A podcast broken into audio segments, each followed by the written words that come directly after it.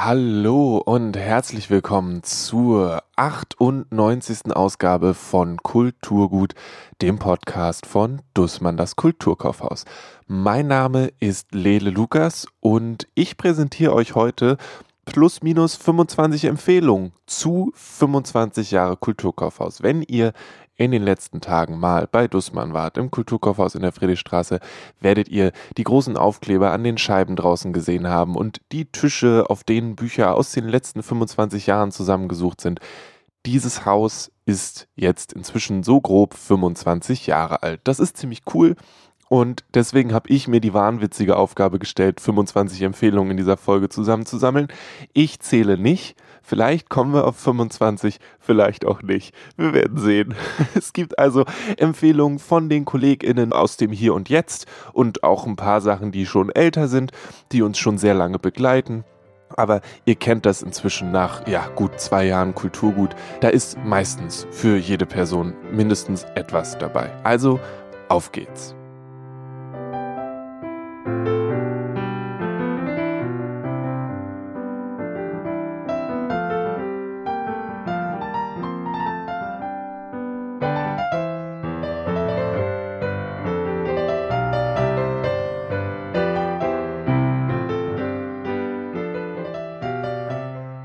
Den Anfang macht in dieser Folge mein Kollege Gibran, der hat die Tschechow-Leserin mitgebracht. Und ich dachte mir, das ist doch vielleicht was, was so das Alte und das Neue zusammenbringt. Er ist ein sehr großer Fan von diesem Buch von Giulia Corsalini. Äh, ich habe äh, Giulia Corsalini mitgebracht, die Tschechow-Leserin. Ist in so einem ganz kleinen, ähm, feinen Freiburger Verlag erschienen. Non Solo heißen die. Die ähm, ja, bringen die gute italienische Literatur nach Deutschland. Übersetzt von Ruth Mader Koltai und eine, ein Spaziergang als Geschichte. Also ganz großartig. Ich habe diese Geschichte gelesen an, äh, glaube ich, zwei Tagen und war richtig sauer, dass sie aufgehört hat. Ähm, Nina, eine ukrainische äh, Altenpflegerin, ähm, man könnte sagen Arbeitsmigrantin, die äh, geht nach Italien und ähm, kümmert sich da um das Studium ihrer Tochter zu finanzieren, als auch die Betreuung ihres äh, schwer bis todkranken Mannes äh, zu finanzieren. Um, erstmal um eine alte Dame, arbeitet später noch in einem Supermarkt. Ähm, die hat aber tatsächlich eine unfassbare Leidenschaft, ähm, so eine ganz anarchische Leidenschaft für, für Anton Tschechow. Äh, es hat einen akademischen Hintergrund und fängt dann ähm, tatsächlich an einer Universität an. Und ähm, das, also es gibt noch so ein paar Handlungsversatzstücke, es gibt allerdings gar nicht allzu viel Handlung. Äh, das Großartige ist der, der unfassbar melancholische, lakonische Ton und diese Porträtstudie von dieser Nina, die also es geht um, um Mutterschaft und Care-Arbeit, es geht um die Auseinandersetzung mit dem Tod, es geht um die Mutter-Tochter-Beziehung. Ähm, es geht, ach, es geht äh, um, um, um ganz vieles. Ähm, die, diese Innenwelt, diese, diese Gedanken von Nina sind, sind äh, unfassbar schillernd äh, und zart beschrieben. Also ganz großartig. Muss ich Tschechow gelesen haben oder hilft es mir einfach nur, wenn ich das lese?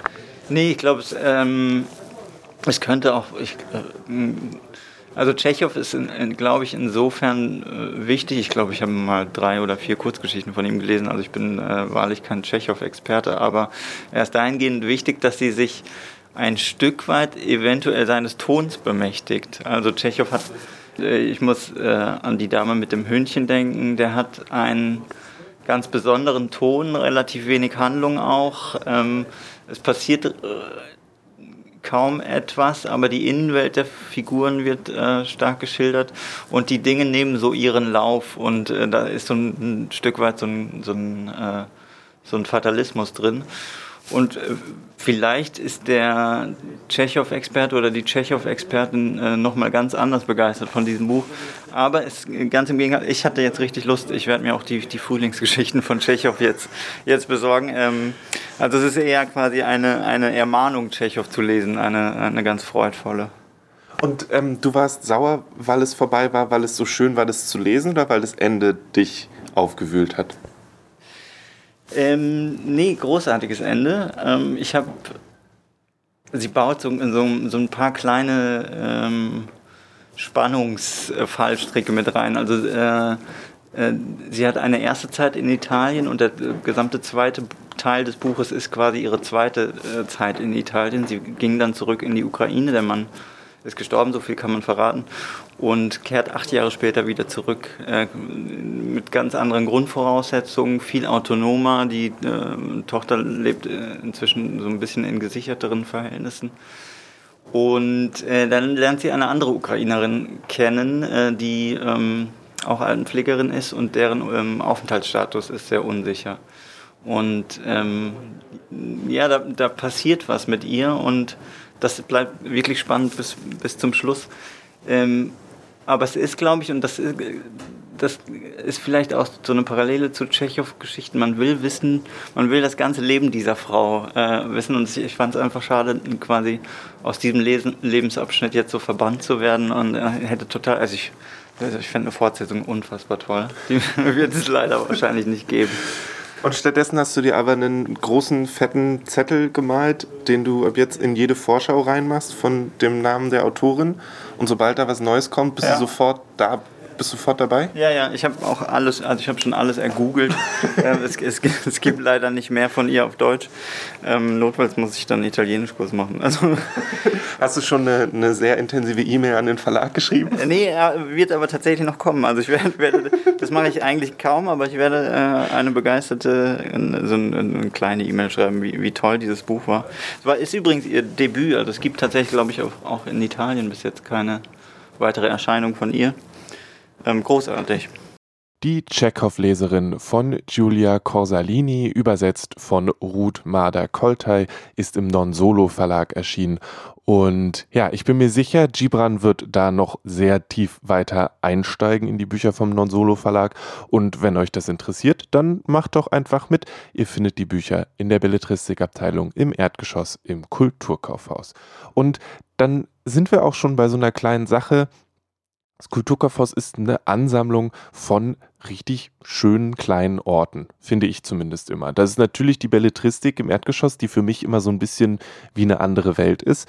Ich weiß auch nicht, ich verbringe sehr viel Zeit im English Bookshop und dann verlaufe ich mich mal in die Belletristik und dann sagt jemand zu mir, hey, ich brauche eine Empfehlung für irgendein Buch, was äh, dies und jene Eigenschaften hat. Und ich muss zugeben, ich bin da immer ein bisschen verloren. Aber ich glaube, das ist so wie wenn ich vor der Manga-Wand stehe im ersten Stock, dann weiß ich ganz genau, wo alles ist. Und es gibt Leute, wie Gibran zum Beispiel, die wahrscheinlich im Erdgeschoss in der Belletristik stehen und sagen, Empfehlung, hier, nehmen Sie das. Und deswegen bin ich auch immer so dankbar für die Empfehlung von Gibran. Danach habe ich nämlich auch was, was ich empfehlen kann, wenn ich im ersten, wenn ich in der Belletristikabteilung stehe. Aber das sind natürlich nicht die einzigen speziellen Orte, die es so gibt. Da ist der Notenshop unten im Minus eins. Wir haben schon zweimal, einmal zum Jubiläum des Notenshops und dann auch schon mal früher den vorgestellt und müssen an der Stelle nochmal erwähnen, dass es schon ein einzigartiger Ort ist, dass ihr diese große Sammlung von Noten woanders nicht bekommt. Und direkt daneben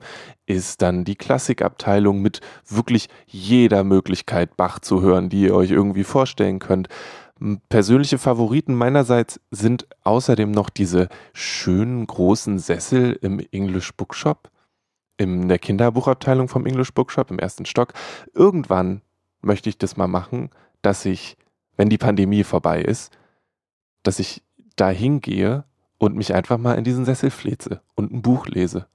Vielleicht mache ich das, wenn ich irgendwann mal nicht mehr bei Dussmann arbeite. Einfach mal da hinsetzen, an diesen großen runden Tisch und was lesen. Das machen ziemlich viele Leute und manchmal bin ich ein bisschen neidisch, wenn ich drumherum aufräumen muss. Naja.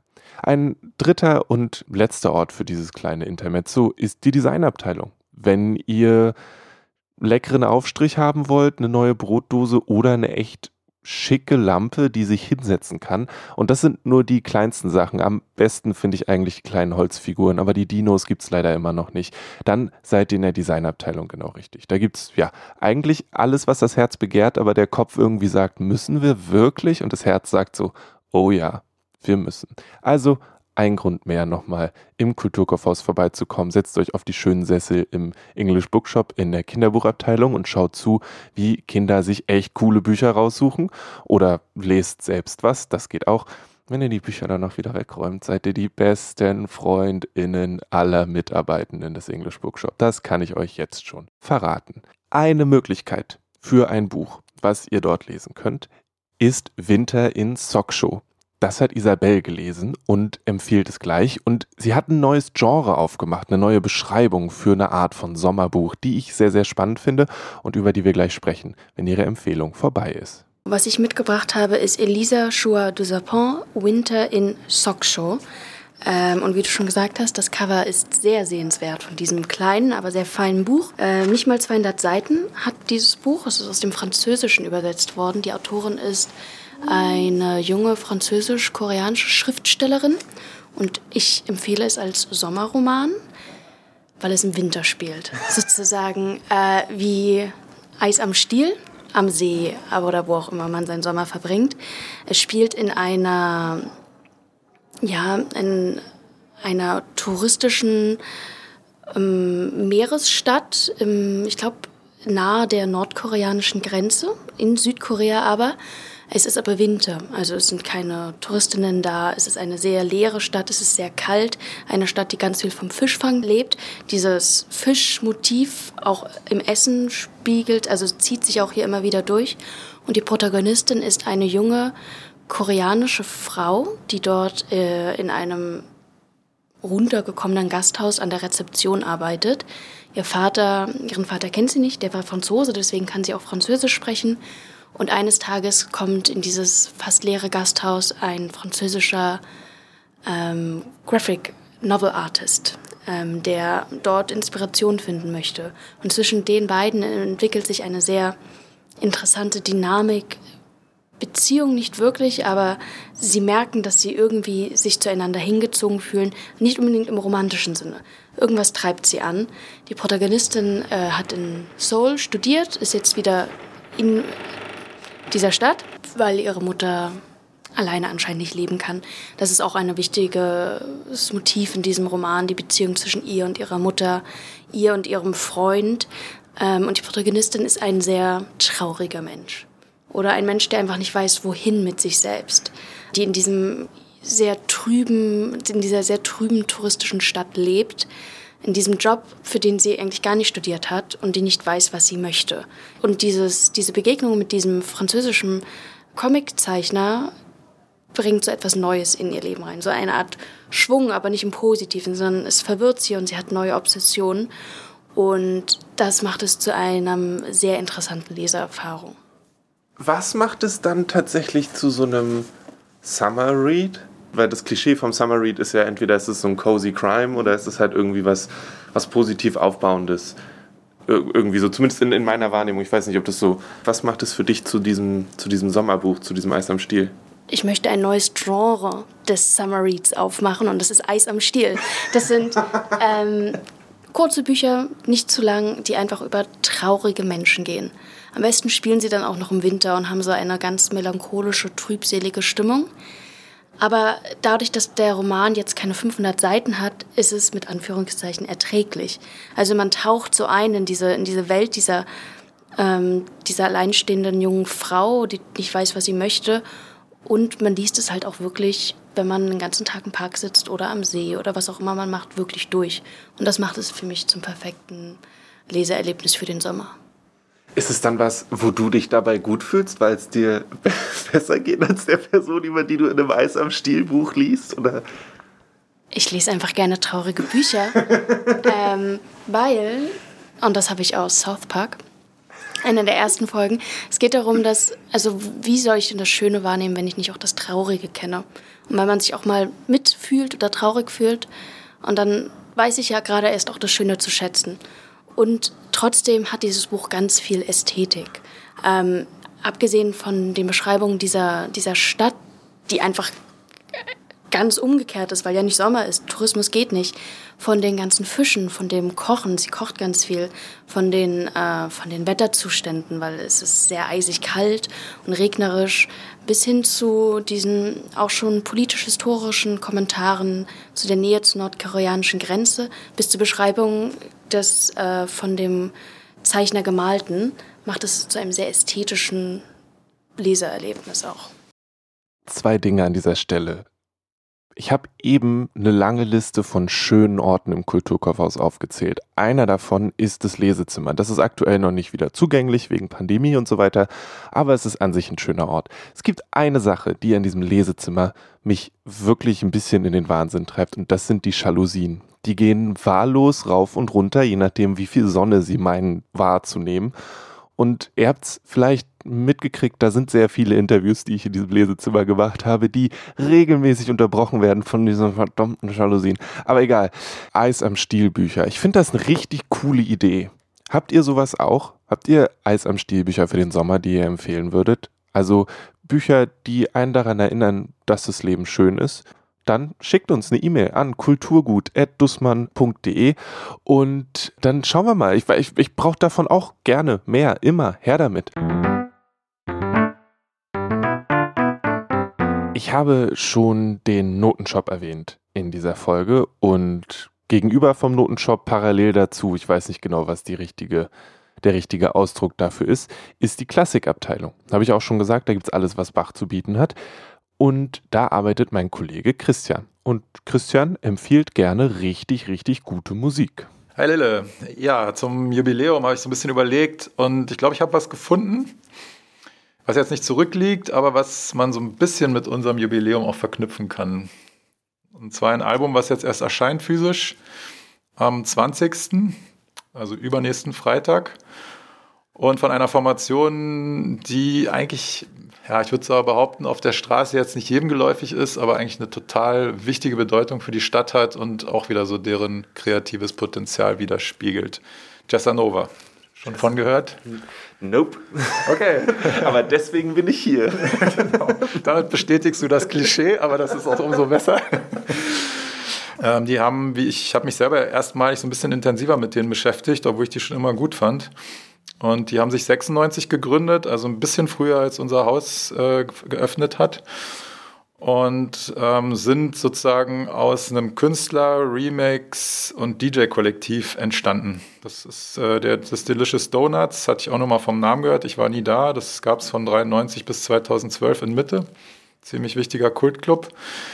Und da haben sich drei gefunden, die waren vorher, glaube ich, schon befreundet und haben regelmäßig dort in den 90ern halt aufgelegt. So ein Mix aus Jazz, Latin und House. Und dafür stehen sie im weitesten Sinne auch heutzutage noch. Also es ist halt so ein Mix aus, ja, der Jazz steht schon sehr im Vordergrund, aber es hat halt auch, es ist jetzt nichts Avantgardistisches oder irgendwie improvisiert, ähm, Free-artiges, sondern es ist halt was, was auch dem Pop-Konsumenten gefällt. Und trotzdem hat es eine Tiefe und dazu komme ich gleich noch kurz vielleicht zu deren Geschichte. Die haben da aufgelegt und ähm, haben dort dann erste eigene Tracks produziert mit einem Hip-Hop-Produzenten. Der Name ist jetzt, glaube ich, hier nicht so entscheidend. Wir wollen ein bisschen im Rahmen bleiben für die 25 Produkte. Schneidest du wahrscheinlich raus, egal.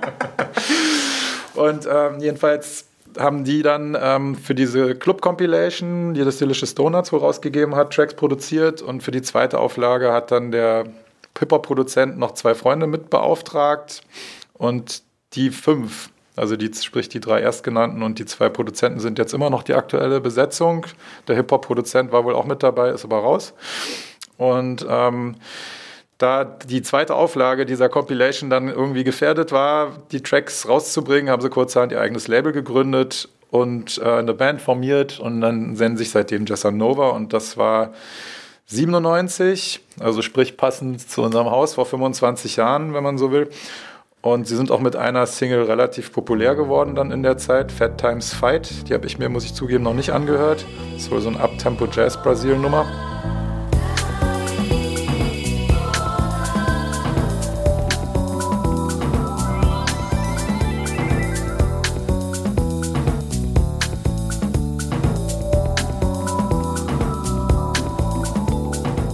und kannten auch einen, Chef von einem berühmten Münchner Label, die auch so in dem Stil unterwegs sind und der, der hat dann mit dafür gesorgt, dass sie dadurch so international Aufmerksamkeit bekommen haben. Dann ging es eigentlich relativ schnell, was ich so gefunden habe. Es folgten internationale DJ-Jobs und Remix-Aufträge. Sie haben das Sonar-Kollektiv gegründet. Das ist so ein Verbund ursprünglich aus verschiedenen Sublabels und so nennt sich deren Label auch heute. Erst haben sie sich Jessanova Records genannt. Bringen da alles Mögliche raus: New Jazz, Soul, Jazz, Pop, House, Elektro, Techno, Reggae, Folk, Dubstep. Und was haben sie auf ihrem Roster schon mit rausgegeben? Also echt populäre Namen teilweise. Neben Ben Klock, Resident im Berghain nach wie vor. Äh, so Künstler wie Roland Appel oder Ed Jazz, das ist so eher so jazzig elektronische Musik oder Arm, auch ein total populäres DJ-Projekt aus dem Elektrobereich, eher hausig. Ähm, Mikaton, auch also, so ein also New Jazz-Projekt. Ja. Das sind fünf Menschen, die haben erst zusammen Musik gemacht und dann ein eigenes Label gegründet. Richtig? Genau. Richtig, und okay. ähm, das Label und nebenher halt weiter aufgelegt und vor allen Dingen haben sie sich ausgezeichnet mit den eigenen Produktionen drauf, aber remixen erstmal. Und es hat auch eine ganze Weile gedauert. 2002 kam das erste offizielle Debütalbum raus, was auch erfolgreich war. Ich weiß, wir haben da auch schon gut verkauft damals. Und 2005 hat dann sogar Blue Note angefragt für so eine Compilation-Reihe, wo sie sich dann aus den Archiven auch bedienen durften. Und dann haben sie dann aus den Archiven Sachen geremixed. Genau. Ah, okay. Und 2008 war es dann soweit, dass sie halt auf Verve Music ein Album rausgebracht haben. Da haben sie dann nicht mehr nur so sample-basiert gearbeitet, sondern auch mit Musikern, Einspielungen mit verknüpft sozusagen und auch live in ihrer Band haben sie halt teilweise so auch regionale Leute, die in der Jazzszene wirklich einen Namen haben und vielleicht noch ganz interessant, so der populärste, würde ich mal sagen, ohne die anderen jetzt diskreditieren zu wollen, ist Alexander Bark. Und der hat dann äh, da mit musiziert oder? Ja, ja, genau. Der ist halt einer der Mitglieder. Mhm. Und jetzt kommt halt das neue Album raus. Vier Jahre war Funkstille sozusagen. Oder ich meine, die betreiben ihr Label, die machen andere Projekte nebenher und sicher kommen auch Remixe raus, aber was jetzt so Albumformat anging und haben sich mit DJ Amir zusammengetan. DJ Amir ist halt in New York ansässiger DJ und Labelbesitzer. Und ähm, Sean Hafely oder Hafely ist ein in Berlin lebender Jazzpoet, Sänger, MC und Pianist und der singt halt die Vocals bei den meisten Tracks auf dem Album. Genau. Was ist es? Was ist es? Es ist, ähm, nennt sich ähm, Straighter Records, The Sound of Detroit. Und Straighter Records ist halt ein Label, was es gab. Und so der Hintergrund ist ganz spannend. Und ähm, ich finde, damit merkt man auch wieder, dass es ihnen auch sehr viel um inhaltliche Themen geht. Die sind auch Plattensammler, soweit ich weiß, alle eigentlich. Und ähm, das ist ein Label, was in Detroit existiert hat, nicht lange, so Ende der 60er gegründet und bis 75 Bestand gehabt. Es hat nur sechs Alben veröffentlicht, aber sicher auch noch einige Singles. Und wurde ursprünglich gegründet wohl aufgrund der Rassenunruhen war so die Idee und um, dem Attentat auf Martin Luther King. 67, 69 wurde es dann gegründet, gab auch noch zusätzliche Einfluss die Proteste gegen den Vietnamkrieg, Bürgerrechtsbewegung in den USA, war eine sehr unruhige, aber fortschrittliche Zeit auch und ähm, das wurde gegründet von einem Trompeter namens Charles Moore und dem Pianisten Kenny Cox. Der Cox hatte auch schon bei Blue Note Alben eingespielt unter anderem und ähm, wurde so als dem Zeitgeist entsprechend als gemeinnützige Organisation anfangs gedacht. Also sprich Essensprogramme verknüpft mit Jazzveranstaltungen auf lokaler Ebene. Und er hat das dann erstmal in seinem Wohnzimmer entsprechend aufgezogen wohl, bevor sie dann Räumlichkeiten gefunden haben Anfang der 70er und es wurde dann zu einem Begegnungszentrum vor Ort und nannte sich dann Straighter Concert Gallery und da haben dann so Leute gespielt wie Charles Mingus, Ornette Coleman, Herbie Hancock, also wirklich so, so Creme de la Creme der Jazzszene, auch der damaligen. Das Schöne ist, DJ Amir hat halt eine ziemlich zentrale Rolle übernommen, weil der halt ähm, Reissues dann irgendwann angefangen hat rauszubringen über sein Label von verschiedenen Alben und dadurch sozusagen das Erbe hochhält und jetzt auch wieder mehr in den Fokus gerückt hat.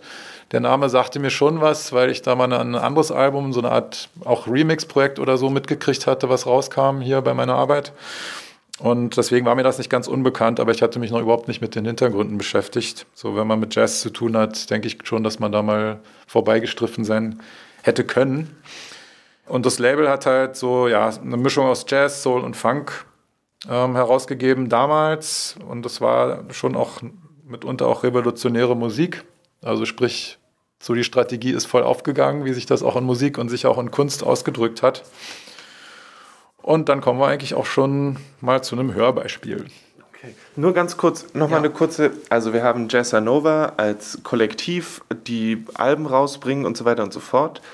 Und jetzt haben wir DJ Amir und seinen Kollegen. Genau, also es ist halt auch ein unabhängiger Sänger, äh, den, den sie sicher da aus in der Szene irgendwie mit aufgetan haben. Also er hat in Berlin schon einen Namen. Und die haben zusammen die Sachen neu aufgenommen oder genau. legen die die neu auf? Also ist es quasi die alte Musik, die einfach jetzt neu gepresst wird oder ist es eine neue Interpretation der alten Musik? Genau, das, das wollte ich jetzt, darauf wollte ich auch eingehen. Genau, das ist halt im Prinzip, das haben die sich aus dem Katalog bedient, um das so ein bisschen ins Jetzt zu transportieren. Und da spiele ich dir mal kurz zwei Tracks vor und dann können wir kurz drüber reden. Okay.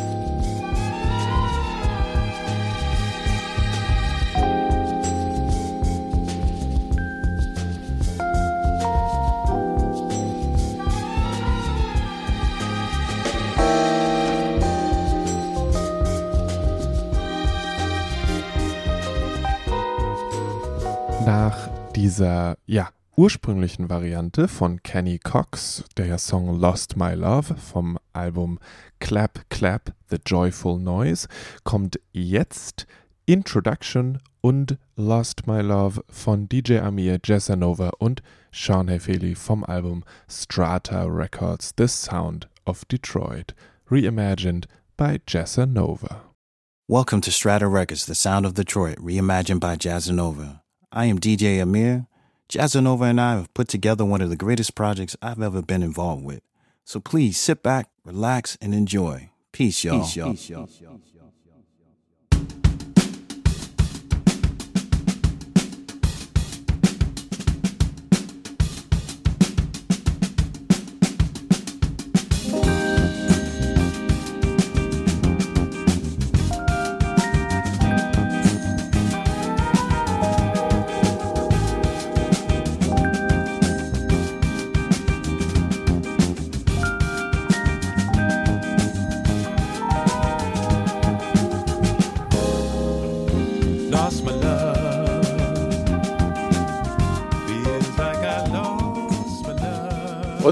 Dein Eindruck? Finde ich gut. Ich, ich mag diese, diesen, diesen jazzigen Hip-Hop, sage ich einfach so ganz platt, sehr gerne. Dieses Intro ist eine sehr coole Sache. Das habe ich so noch nicht gehabt, dass jemand am Anfang sagt, hey, übrigens, hier bin ich. Das ist das, was jetzt kommt. Und ich finde es ziemlich cool. Das äh, ist schön. Ja, ich mag das auch, weil das auch so für mich so steht, für den Inhalt, der transportiert werden soll, neben der Musik. Mhm. Und das Schöne ist bei Jessanova auch, was da für mich auch wieder durchkommt, dass man das halt ganz relaxed, ähm, entspannt nebenher hören kann. Aber dass es halt auch tiefergehende Musik ist, wenn man die mehr auf sich wirken lässt.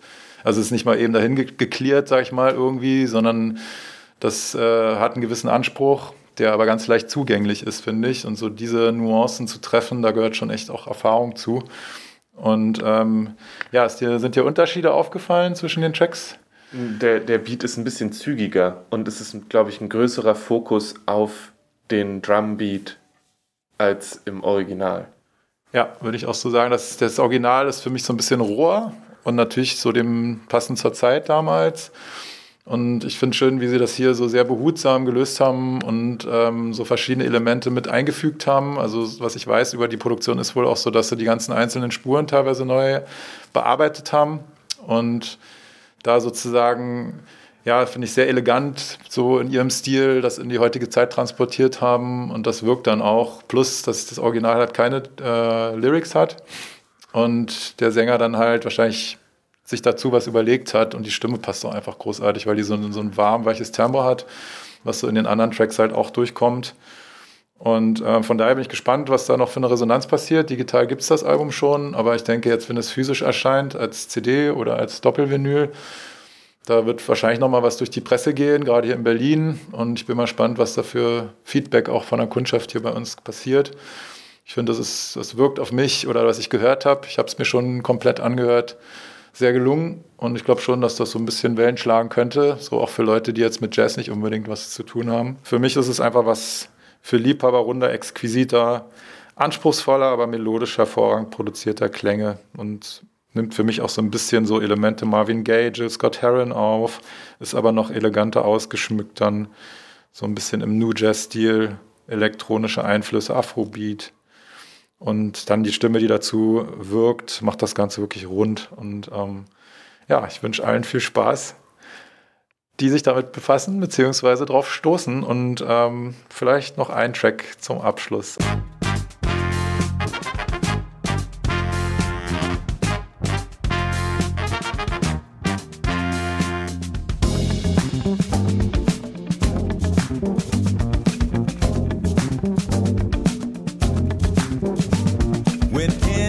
when.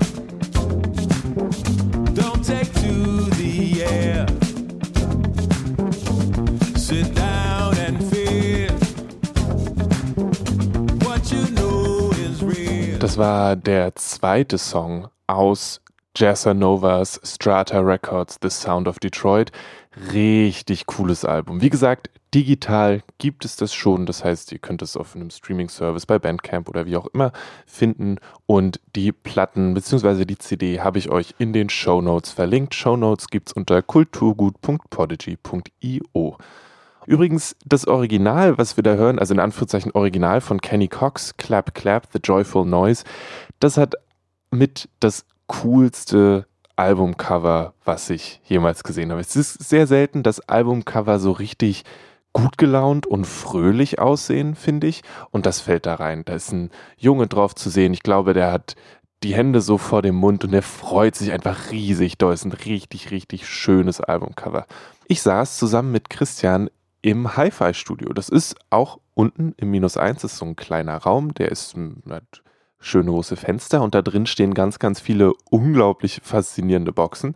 Und da spielt Christian mir dann die Empfehlung vor und ich muss sagen, es ist auch ein sehr guter Ort im Kulturkaufhaus. Also sehr gute Musik auf einer ziemlich gemütlichen Couch aus sehr guten Boxen.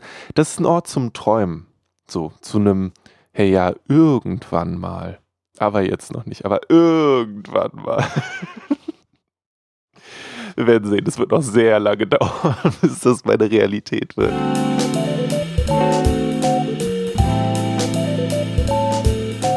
Genug mit der Tagträumerei. Wenn ihr sagt, ah, Dussmann, das Kulturkaufhaus ist zwar jetzt 25 Jahre alt, ist mir aber viel zu groß und zu voll und so weiter, dann äh, erinnere ich euch hiermit daran, dass ihr immer auch gerne an den Potsdamer Platz in den Museumsshop am Potsdamer Platz gehen könnt.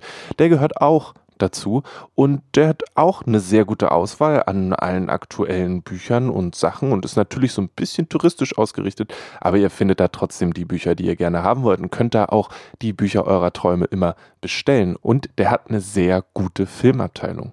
Und außerdem, wenn ihr da mal da seid, könnt ihr auch gleich in die Deutsche Kinemathek gehen. Das bietet sich dann ja an, einfach direkt ins Filmmuseum. Los geht's, die haben bestimmt wieder eine richtig nice Ausstellung und das eine kommt zum anderen und schon habt ihr einen richtig guten Tag. Klingt eigentlich nicht verkehrt, sollte ich vielleicht auch mal wieder tun. Zum Thema 25 Jahre Kulturkaufhaus haben wir in der Mall zwei oder drei Tische vorbereitet, auf denen Bücher gesammelt sind, die uns durch diese letzten 25 Jahre begleitet haben. Und dann sind da manchmal so Banderolen drumherum, wo KollegInnen Empfehlungen draufgeschrieben haben. Und ich finde das immer total spannend, welche Bücher schaffen es eigentlich über diese Zeit hinweg, die, weiß ich meine, schon ordentliches Stück Zeit, präsent zu bleiben und ihren Platz zu erhalten. Buch ist eigentlich relativ schnelllebig, habe ich manchmal das Gefühl. Die Sachen kommen so wellenmäßig auf und verschwinden dann wieder. Und andere Sachen bleiben einfach ganz oben auf der Welle. So, da ist zum Beispiel Persepolis. Das ist ein super großartiger Comic über den Iran und über das Erwachsenwerden oder ja, Jugendlichsein im Iran von Marianne Satrapi. Der ist ähm, ja wirklich, wirklich großartig. Es gibt auch einen tollen Film dazu. Der ist 2000 rausgekommen und der ist immer noch da. Ich meine, Maus von Art Spiegelman ist auch immer noch vertreten. Die werden auch so bald nicht verschwinden. Und das sind so Comics, aber dann gibt es natürlich auch so Non-Fiction-Sachen, Sachbücher wie Das Café am Rande der Welt von John Strelecki oder Thinking Fast and Slow von John Kahnemann, die einfach nicht wegzudenken sind, die irgendwie zu Klassikern geworden sind auf ihre ganz eigene Art und Weise und die über die 25 Jahre einen großen Zeitraum präsent waren. Strelecki ist 2006 rausgekommen, Thinking Fast and Slow ist 2011 rausgekommen und zumindest Thinking Fast and Slow ist aus dem English Bookshop eigentlich kaum wegzudenken, zumindest aus der Non-Fiction-Abteilung. Ähm, Wenn es um fantastische Sachen geht, dann ist 1999 von Walter Mörs die 13,5 Leben des Captain Blaubeer rausgekommen.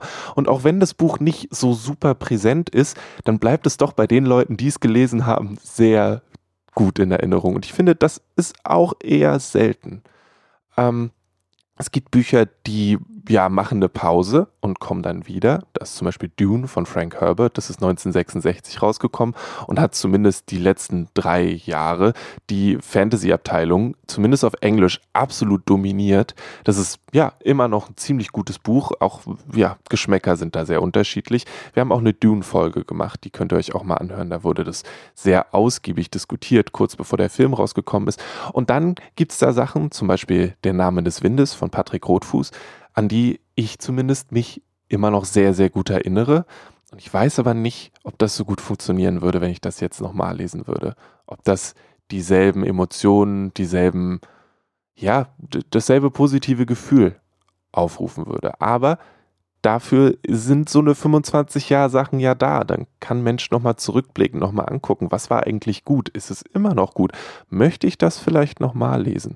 Und bevor dann Doors of Stone irgendwann in den nächsten 25 Jahren erscheint, das ist der dritte Teil von Patrick Rothfuß, King Killer Chronicles, hören wir nochmal eine Empfehlung von Marlene aus dem English Bookshop. Die hat sie mir zur 17. Folge, zum äh, Jubiläum des English Bookshops gemacht.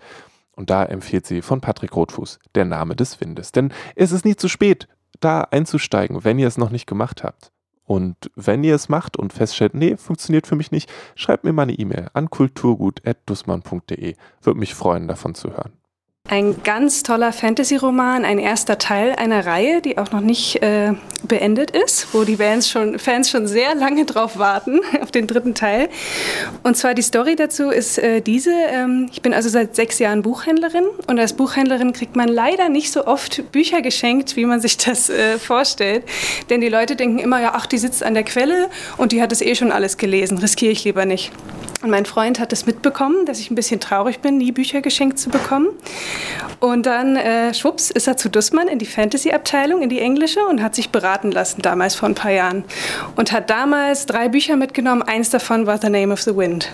Also tatsächlich habe ich auch eine Dussmann-Connection zu diesem Buch. Dann durch Dussmann habe ich das Buch äh, entdeckt. Und äh, es ist für mich ganz besonders, weil, weil man total abtauchen kann in diese Welt, die Rothfuss da geschaffen hat.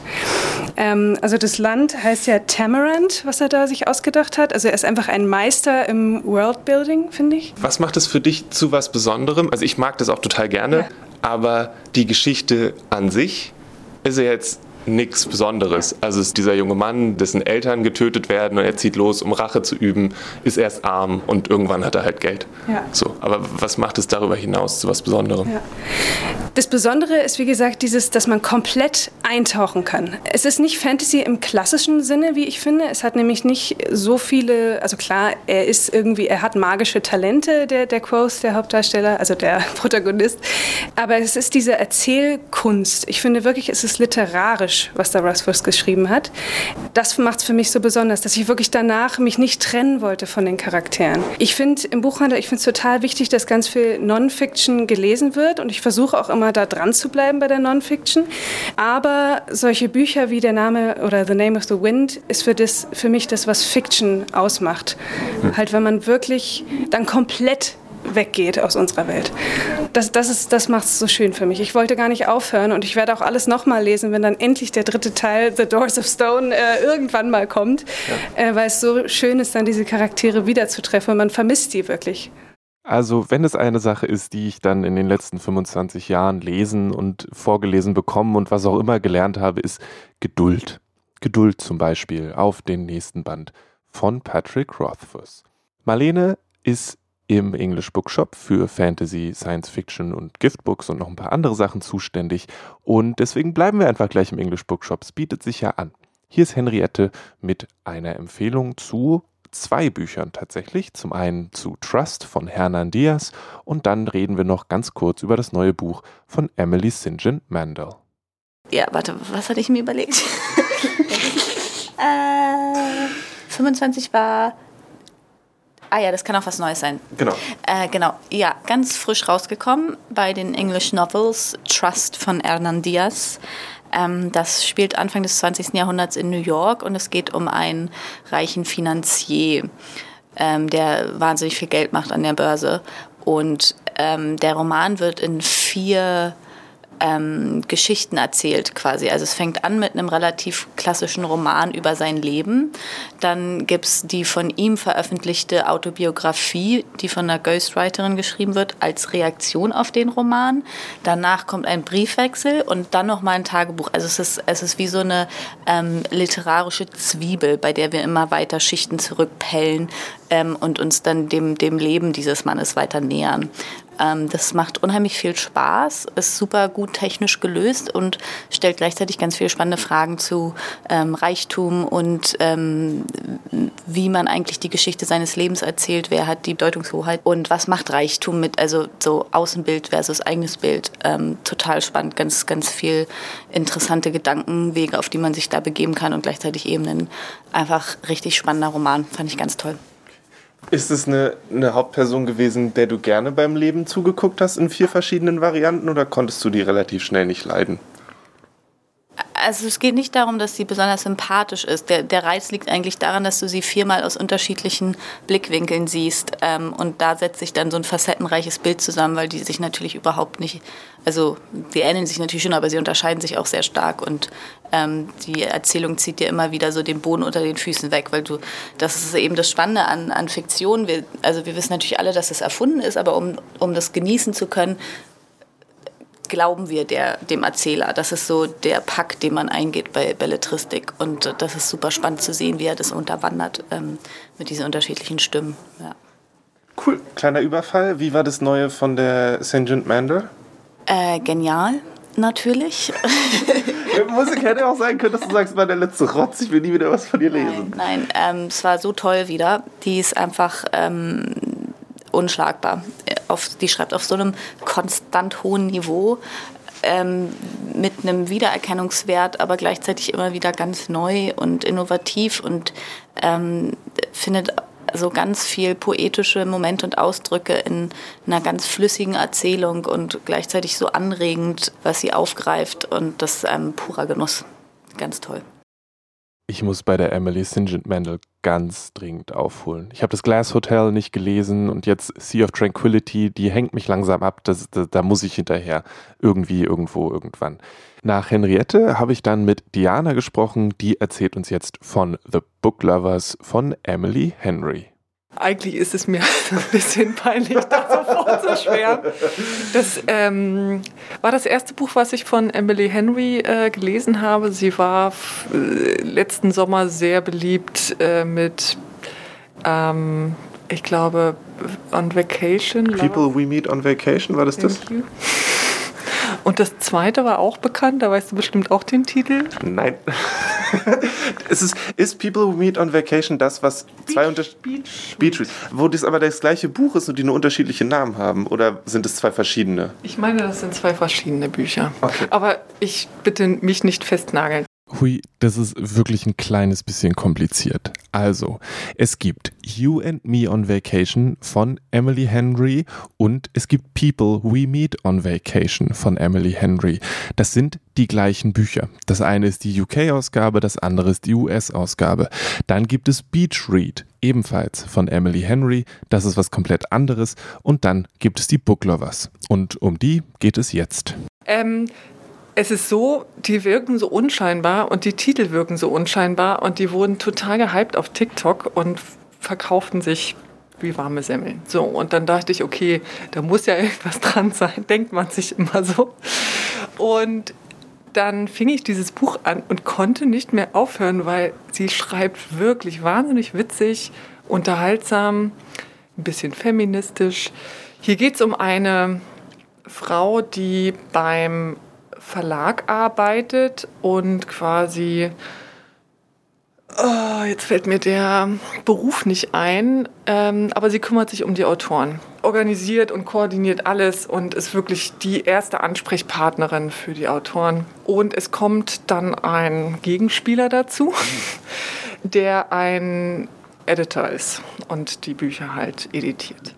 So, und das ist Enemies to Lovers, äh, ganz klassisch. Und was ich ganz schön fand, war, dass die Frau ist keine, ah, ich fühle mich so unsicher und äh, sondern sie ist stark, selbstbewusst und wird auch so wahrgenommen und von manchen eher als so, ja, sie ist so Karrierefrau und ist so ein bisschen äh, zu stark ähm, und ein bisschen die Bitch so, ne? Aber sie geht damit, also sie hat, sie geht damit gut um, reflektiert das, aber sagt trotzdem, sie ist eigentlich die Böse. so, weil eben, ja, keine Kinder, sie ist, äh, wie gesagt, äh, stark und selbstbewusst, äh, will die Karriereleiter hochklettern. und ist, ich weiß gar nicht mehr, ob sie jetzt wirklich auf der Suche ist nach einem Mann oder nicht. Jedenfalls äh, ist das gar nicht so ein Thema. Die finden sich schon irgendwie. Ist es so ein, darf ich da kurz rein, ist Ja. es so ein Ding, wo du als äh, Leserin die beiden gesehen hast, gesagt hast, ah, okay, ich weiß genau, was hier passiert? Oder Ja, hat also das, so langsam. Das weiß man von Anfang an, dass die irgendwann, aber wie das passiert, ist wirklich spannend. Also ich war die ganze Zeit gefesselt, wie kriegen die sich jetzt? Diese Dialoge sind me- mega witzig und mir hat wirklich gefallen, dass sie, dass er sie so akzeptiert, wie sie ist und sie nicht verändert, sie nicht irgendwo an den Herd festnageln will oder, sondern wirklich auch gefeiert hat, sage ich jetzt mal, dass sie so stark ist, dass sie ihre Karriere macht, ihren eigenen Weg geht. Und das fand ich echt gut. Und auch diese Entscheidung, ich will keine Kinder. Das passt nicht zu mir. so. Und das war mal also wirklich was anderes für mich zu lesen und nicht äh, ständig dieses, wir sind ein Paar, wir heiraten, wir haben Kinder, klassisch, nein. Es gibt auch andere äh, Wege. Und natürlich viel über Bücher, schätze ich. Oder spielen die Bücher eigentlich keine Rolle mehr? Doch, tatsächlich spielen Bücher eine Rolle. Ähm, da gibt es auch einen Buchladen. es ist, äh, spielt in einer kleinen Stadt, äh, wo sie sich finden. Ähm, da wird auch so ein bisschen Stadtmenschen und Landmenschen äh, thematisiert. Und auch die, es, es kommen auch ähm, schwierige AutorInnen vor. Und es ist, also man kriegt so einen kleinen Einblick in dieses, äh, wie, wie die Verlage mit Autorinnen und den Büchern umgehen, wie die entwickelt werden, wie die entstehen, was, was damit gemacht äh, wird. Das ist ganz, ja, doch sehr spannend gewesen. Von den Book Lovers von Emily Henry gehen wir jetzt zu I Kissed Shara Wheeler von Casey McQuiston. Ich habe das gelesen und fand es ziemlich, ziemlich cool. Und letzte Woche meinte Diana so zu mir, hey Lele, ich habe I Kissed Shara Wheeler gelesen, das ist gar nicht so gut, oder? Und das, das mussten wir ein bisschen diskutieren. Dann haben wir beide ein Buch gelesen, was auch in die Kategorie Enemies to Lovers fällt von der Casey McQuiston, die äh, I Kissed Shara Wheeler. Und willst du einmal kurz zusammenfassen, worum es geht?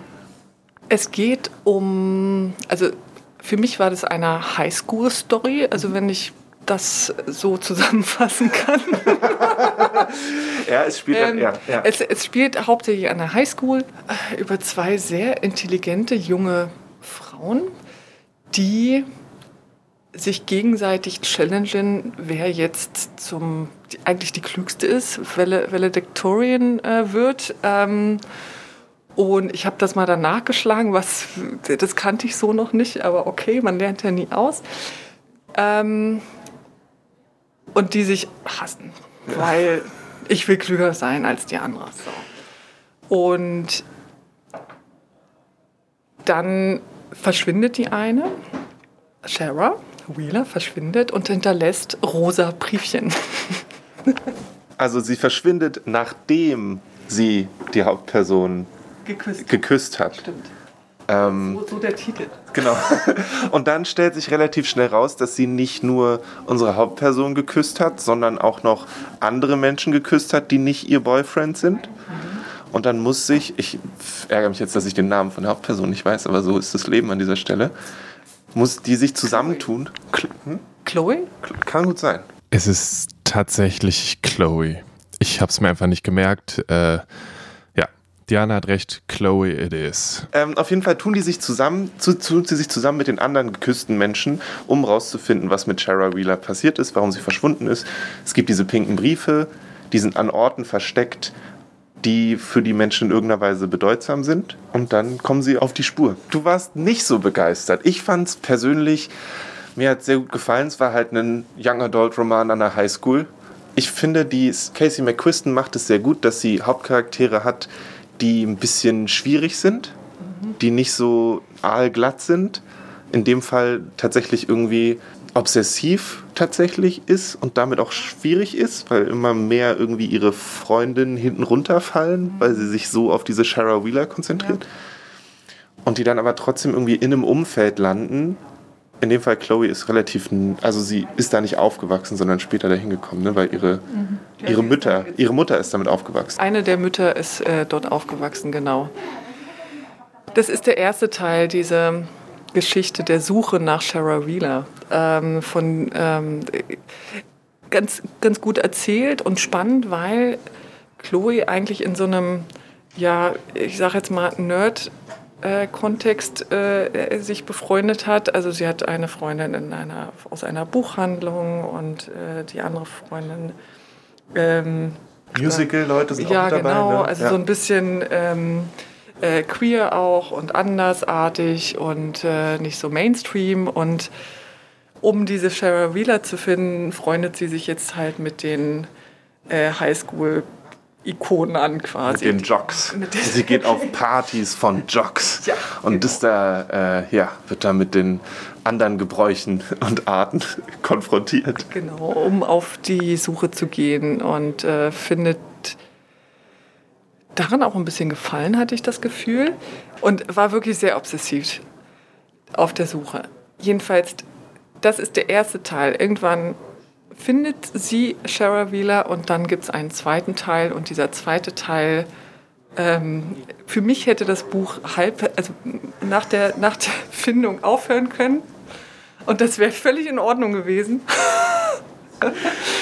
ähm, der zweite Teil ist, hat ein bisschen was aufgeklärt noch, aber für mich hätten die Charaktere noch viel tiefer, die einzelnen, ähm, ob die Jocks oder die, äh, ihre alten Freunde, ähm, viel tiefer und ja, es wurde alles nur angerissen. Es war oberflächlich, weil das, also für mich war es sehr oberflächlich. Ich wollte, ich habe mich zum Ende wirklich durchgequält, weil ich das, das, es am Ende wird etwas, also verbrannt, das ist wohl so eine Tradition, die sie da führen und dann in dem Buch durchweg werden so Schnipsel ähm, gezeigt und ich wollte einfach bis zu dieser Verbrennung.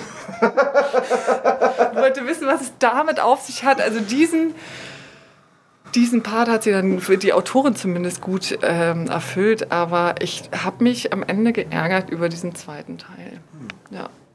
Weil Shara Wheeler für mich nicht die Tiefe hatte, die ähm, ich mir gewünscht hätte. Weil das war eine sehr interessante Person, wo, sie, wo man noch nicht viel von ihr wusste und wo sie äh, noch gesucht wurde. Ähm, aber als sie dann da war, blieb sie unscheinbar.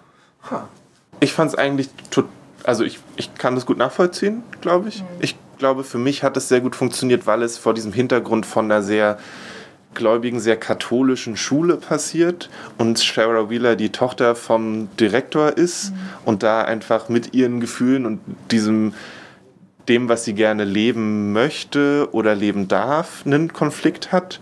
Und da, ich fand es einfach total schön zu sehen, wie diese Jugendlichen oder dann auch Erwachsenen, im Prinzip, wenn sie fertig mit der Highschool sind, sind sie erwachsen, aber aus diesen Dingen ausbrechen und irgendwie ihr eigenes Ding draus machen und sich die Macht nehmen, selbst zu entscheiden, wie sie zum Beispiel ihre Graduation machen wollen, mit wem sie das machen wollen, mit wem sie gesehen werden wollen oder nicht. Und dann aber auch sagen, sie bleiben halt zum Beispiel teilweise dann auch da. Also für die einen war das so ein Ding, sie wollen unbedingt da weg. Und für die anderen ist es so, nee, wir bleiben hier, weil auch wenn es nicht perfekt ist und wir uns irgendwie, ist es trotzdem Heimat, so. Und das fand ich, waren für mich schöne Gedanken und schöne, schöne Sachen, die da passieren, die mir irgendwie sehr gut gefallen haben. Aber es ist auch was, es ist bei One Last Stop auch schon so, dass es so, es läuft auf so ein großes episches Finale hin und dabei fallen so ein bisschen die, die Charaktere werden nicht unbedingt tiefgehender, also je näher es aufs Finale zugeht. Ich genieße das trotzdem total, aber es ist vollkommen fair zu sagen, na, es ist ein bisschen, bisschen mehr von dem wäre auch nicht verkehrt gewesen. Ist wahrscheinlich so eine Erwartungshaltung. Ähm, ich lese und konzentriere mich irgendwie auf die Person, die gesucht wird und bin da neugierig und habe entwickle Erwartungen so, ne? Und dann geht die Story völlig woanders hin und konzentriert sich auf eben das, was du gerade erzählt hast, ne? Und da trennen sich unsere Wege wahrscheinlich. Aber ja, ich glaube, wenn, wenn eine Person One Last Stop gelesen hat und das schon sehr unterhaltsam fand und da viel Spaß hatte und wenn die Person Red, White und Royal Blue habe ich leider noch nicht gelesen. Hast du da reingeguckt mal? Nee. Nee. Da kann ich jetzt nichts zu sagen, aber wenn euch das gefallen hat, dann wird euch Shara Wheeler auch gut gefallen. Ich bleibe dabei. Ich fand I Kissed Shara Wheeler ziemlich gut. Ich kann aber auch komplett verstehen, was Diana an dem Buch nicht so gut gefallen hat. Sie meinte dann auch, dass zum Beispiel der Humor für sie einfach nicht funktioniert hat und dass der bei den Book Lovers oder auch bei der Love Hypothesis viel, viel besser gewesen sei. Das kann ich nicht beurteilen, die habe ich nicht gelesen, aber Hey, wenn es auch noch eine Sache gibt aus 25 Jahren große Buchhandlung, dann, dass die Geschmäcker unterschiedlich sind. Und die einen finden Bücher richtig großartig, bei denen die anderen das Kotzen kriegen und andersrum. So schlimm ist jetzt in diesem Fall nicht, aber ich glaube, ihr wisst, was ich meine. Jetzt sind wir bei 55 Minuten Kulturgut, deswegen habe ich noch ein paar Veranstaltungstipps für euch. Zum einen, morgen am 14.05. ist der Gratis Comic-Tag. Der findet natürlich auch im Kulturkaufhaus statt.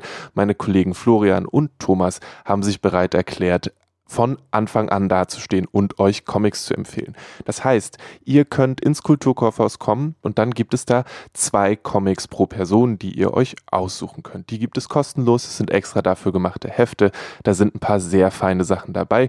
Wenn ihr da noch Empfehlungen braucht, dann hört einfach die letzte Folge, Nummer 97. Da hat zum Beispiel Sophie ein paar Comics zum Gratis Comic Tag empfohlen. Dann ist auch am 14.05. die Comic-Invasion. Die ist sowohl am 14. als auch am 15.05. Die ist im Museum für Kommunikation. Die wird richtig, richtig großartig.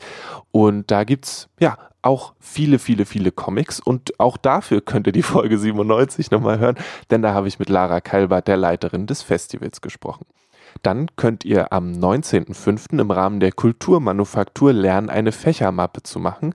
Da bearbeitet ihr ein altes Buch und macht da, wie gesagt, eine Fächermappe draus. Achtung, dieser Workshop ist für Fortgeschrittene. Infos und dergleichen findet ihr auf kulturkaufhaus.de. Dann ist am 20.05. ein Kurzkonzert im Kulturkaufhaus mit Il Civetto und am 31.05., da bin ich sehr, sehr gespannt drauf, eine Veranstaltung, die mein Kollege John aus dem English Bookshop auf die Beine gestellt hat.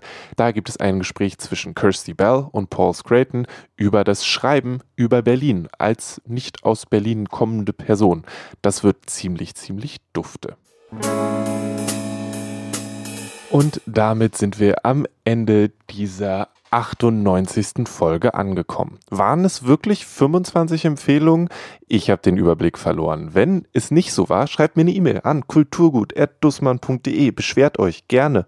Wenn ihr, ja, macht das einfach. Wenn ihr sonst Rückmeldungen habt, immer gerne her damit. Dieselbe E-Mail-Adresse geht genauso gut dafür. Ihr findet die Show Notes in eurer Podcast-App oder wenn ihr über Spotify hört, unter kulturgut.podigy.io. 25 Jahre Kulturkaufhaus bedeutet natürlich fürs Kulturkaufhaus ziemlich viele coole Aktionen. Bleibt also auf Social Media am Ball oder kommt einfach vorbei und guckt euch an, was wir so auf die Tische gelegt haben. Da sind richtig coole Sachen dabei, muss ich mal jetzt so sagen. Und die persönlichen Empfehlungen der KollegInnen sind auch eine sehr schöne Sache. Es gibt sogar ein Gästebuch, in das ihr reinschreiben könnt, warum ihr das Kulturkaufhaus toll findet. Nutzt das. Wir freuen uns drüber. Mein Name ist Lele Lukas und an dieser Stelle möchte ich nochmal darauf hinweisen, dass ich diesen Podcast noch bis zur hundertsten Folge mache. Das heißt, nach dieser Folge gibt es noch zwei Stück Kulturgut mit mir. Danach macht Kulturgut eine Pause und ich kehre zurück in den English Bookshop. Wie gesagt, mein Name ist Lele Lukas. Großen, großen Dank an die KollegInnen, die mir Sachen empfohlen haben in dieser Folge. Dank an Christian, an Diana, an Gibran, an Henriette, an Isabel und im, ja, in der Vergangenheit auch an Marlene für die Patrick Rotfuß Empfehlung. Wir sind nächste Woche Freitag hier wieder da. Bis dahin, bleibt gesund, lasst euch nicht ärgern und bitte, bitte, bitte tragt weiter eine Maske.